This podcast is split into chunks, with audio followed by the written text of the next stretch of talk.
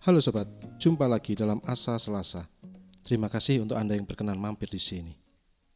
Mungkin ada di antara sobat sekalian, atau mungkin anak-anak kita sekarang yang menjadi korban perundungan, atau bahkan mungkin menjadi pelakunya.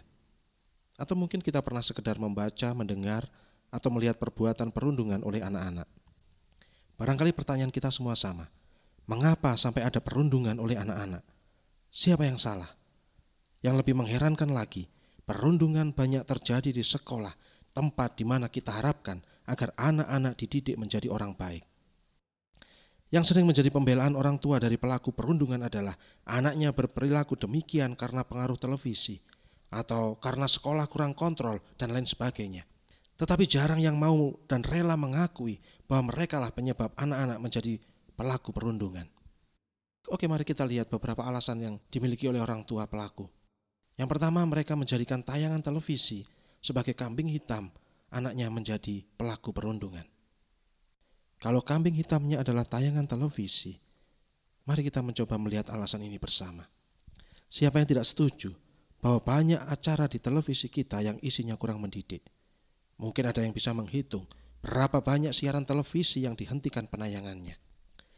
Pada dasarnya tayangan-tayangan itu ditarik dari peredaran karena isinya memang tidak mendidik dan dapat ditiru anak-anak dan generasi muda serta dikhawatirkan merusak moral anak bangsa. Sebutlah beberapa tayangan misalnya Smackdown yang sekian tahun lalu sempat booming atau juga tayangan-tayangan sinetron atau sitkom yang mengeksploitasi kekerasan dan seksualitas secara vulgar. Memang tak dapat dipungkiri bahwa tayangan seks dan kekerasan di televisi menjadi salah satu penyebab dari meningkatnya tindak kekerasan dan kejahatan seksual oleh anak di bawah umur. Namun apakah tayangan tersebut yang menjadi akar permasalahannya? Apakah penghentian tayangan kekerasan di televisi menjadi solusi yang tepat dan mendasar bagi permasalahan itu? Atau adakah hal yang lebih mendasar yang menjadi akar permasalahannya? Saya pribadi berpendapat bahwa akar permasalahannya bukan pada tayangan seks dan kekerasan di televisi, Seandainya pun tayangan-tayangan seks dan kekerasan di televisi dihentikan, anak-anak dapat melihatnya melalui internet. Siapa yang dapat mengendalikan penyiaran berita dan tayangan seks dan kekerasan di internet? Jika Anda adalah orang tua yang memiliki anak-anak masih di bawah umur, mari kita bertanya pada diri kita masing-masing. Berapa waktu rata-rata yang dihabiskan oleh anak-anak untuk menonton televisi dalam sehari? Berapa waktu yang dihabiskan anak-anak untuk menggunakan gadget dalam sehari? Apakah kita memberi batasan tentang waktu menonton dan acara yang ditonton? Saya memang belum pernah melakukan survei. Tapi saya mempunyai sedikit keyakinan rata-rata anak-anak menghabiskan minimal 3 jam sehari menonton televisi atau main gadget. Atau mungkin bahkan ada yang sampai 6 jam sehari. Oleh karena itulah sangat besar kesempatan yang dimiliki oleh anak-anak untuk melihat tayangan-tayangan seks dan kekerasan di televisi.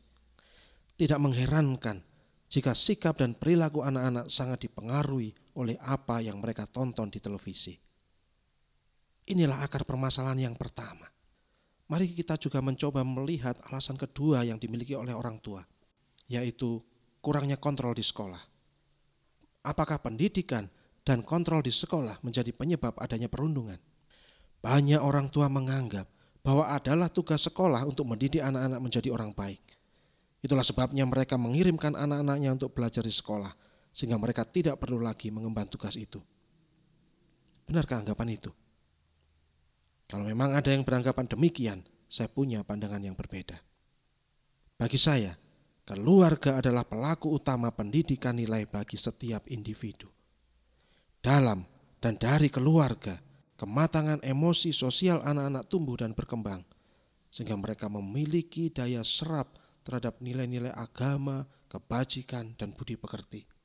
Dalam dan dari keluarga juga, seorang anak belajar dan menginternalisasikan nilai-nilai kebajikan seperti kejujuran, keadilan, kasih, persaudaraan, maaf dan ampunan, toleransi dan setia kawan, dan lain sebagainya. Namun pendidikan dan internalisasi nilai-nilai itu menuntut adanya interaksi yang mendalam antara anak dan orang tua Interaksi ini mengandaikan adanya waktu luang, keakraban, dan dialog satu sama lain dalam keluarga.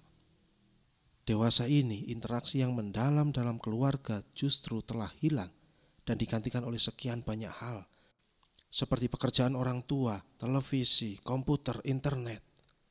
Orang tua tidak memiliki waktu luang untuk anak-anaknya. Mereka menghabiskan seluruh waktunya untuk pekerjaan, berangkat pagi-pagi buta dan pulang larut malam ketika anak sudah tidur.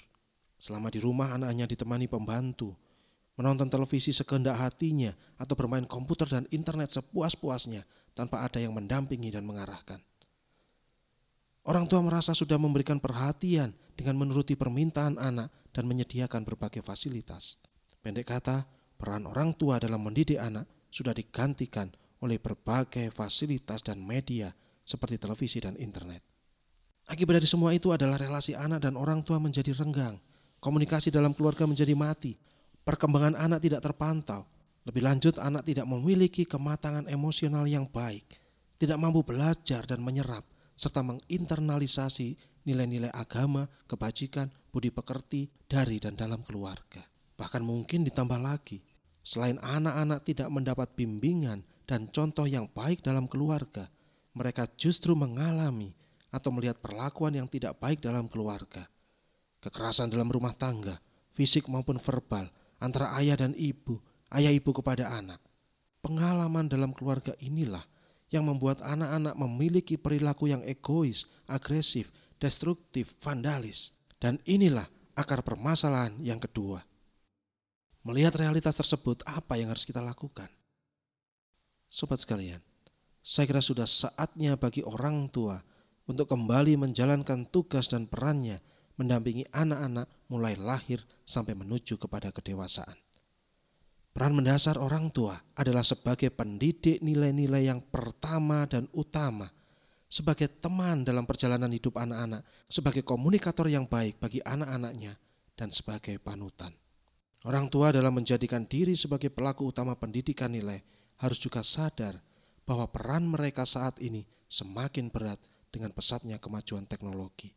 Mereka harus mengimbangi peran dominan media, seperti televisi dan internet yang juga menawarkan nilai-nilai alternatif bagi anak-anak dan generasi muda pada umumnya. Saya kira hal ini benar-benar perlu mendapat perhatian karena orang tua kerap kali kurang atau terlambat tanggap terhadap perubahan yang terjadi. Banyak di antara orang tua yang masih bernostalgia dengan situasi, kondisi, tradisi, kebiasaan, dan pendidikan masa lalu yang tidak lagi relevan untuk masa kini. Sikap yang demikian hanya akan membuat orang tua semakin kehilangan peran sentralnya di dalam pendidikan nilai dan malah dapat memicu ketegangan dan konflik dalam keluarga. Sekali lagi saya berpendapat bahwa anak-anak menjadi pelaku perundungan pertama-tama adalah karena kesalahan orang tua. Kontrol terhadap tayangan televisi, kontrol pihak sekolah, atau hal-hal lain semacam itu memang tetap diperlukan, tetapi itu bukan hal yang mendasar. Yang sangat penting dan mendasar adalah menggarap apa yang menjadi akar permasalahan, yaitu mengimbangi atau bahkan melawan dan mengalahkan pengaruh tayangan kekerasan dan seks dengan pendidikan nilai sejak dini. Dan akhirnya hendaknya kita semua menyadari bahwa efek dan akibat perundungan sering berlanjut bahkan sampai seseorang dewasa. Perundungan dapat meninggalkan jejak traumatis bahkan gangguan emosional dan mental sampai korban dewasa. Pelaku perundungan juga dapat terus menjadi pelaku perundungan sampai ia dewasa. Maka jangan heran kalau banyak orang dewasa senang merundung sesamanya, entah karena alasan apa pun. Mungkin memang karena ia salah asuhan dan sudah terlanjur terbiasa berbuat demikian karena kurangnya perhatian orang tua. Maka sobat sekalian, jangan sampai anak-anak kita menjadi pelaku perundungan. Cegah sekarang juga dengan menjadi orang tua yang baik. Oke sobat sekalian, Demikian yang dapat saya sampaikan hari ini. Ingat, tanpa asa tidak ada cerita. Sampai jumpa dalam asa Selasa berikutnya.